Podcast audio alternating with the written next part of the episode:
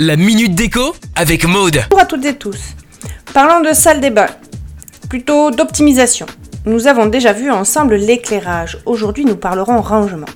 Et oui, les produits de beauté divers s'accumulent bien trop souvent dans une salle de bain. Et par-dessus le marché, ils prennent leurs aises. Eh bien, pas question.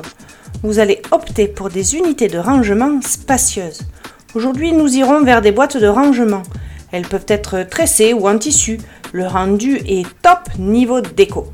Chaque membre de la famille pourra prendre la boîte qui lui correspond pour ses produits cosmétiques, sa tondeuse à barbe, son rasoir, et j'en passe. Vous pouvez aussi opter pour le rangement à double fonction. Par exemple, pour poser les gels douche et accrocher les serviettes.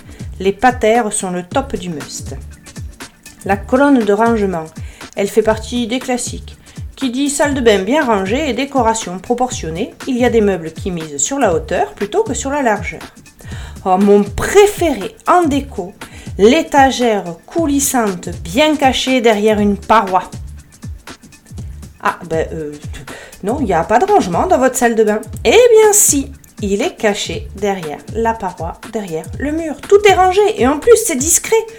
Pratique aussi quand en un seul coup d'œil, vous pouvez voir et atteindre le produit que vous souhaitez. C'est un petit tour d'horizon pour le rangement de la salle de bain. Toutefois, maintenant, il faut vous lancer. Allez, retrouvez-moi sur madeco.maison et c'est à vous. Décorez Retrouvez la minute déco sur itswanradio.com. itswanradio.com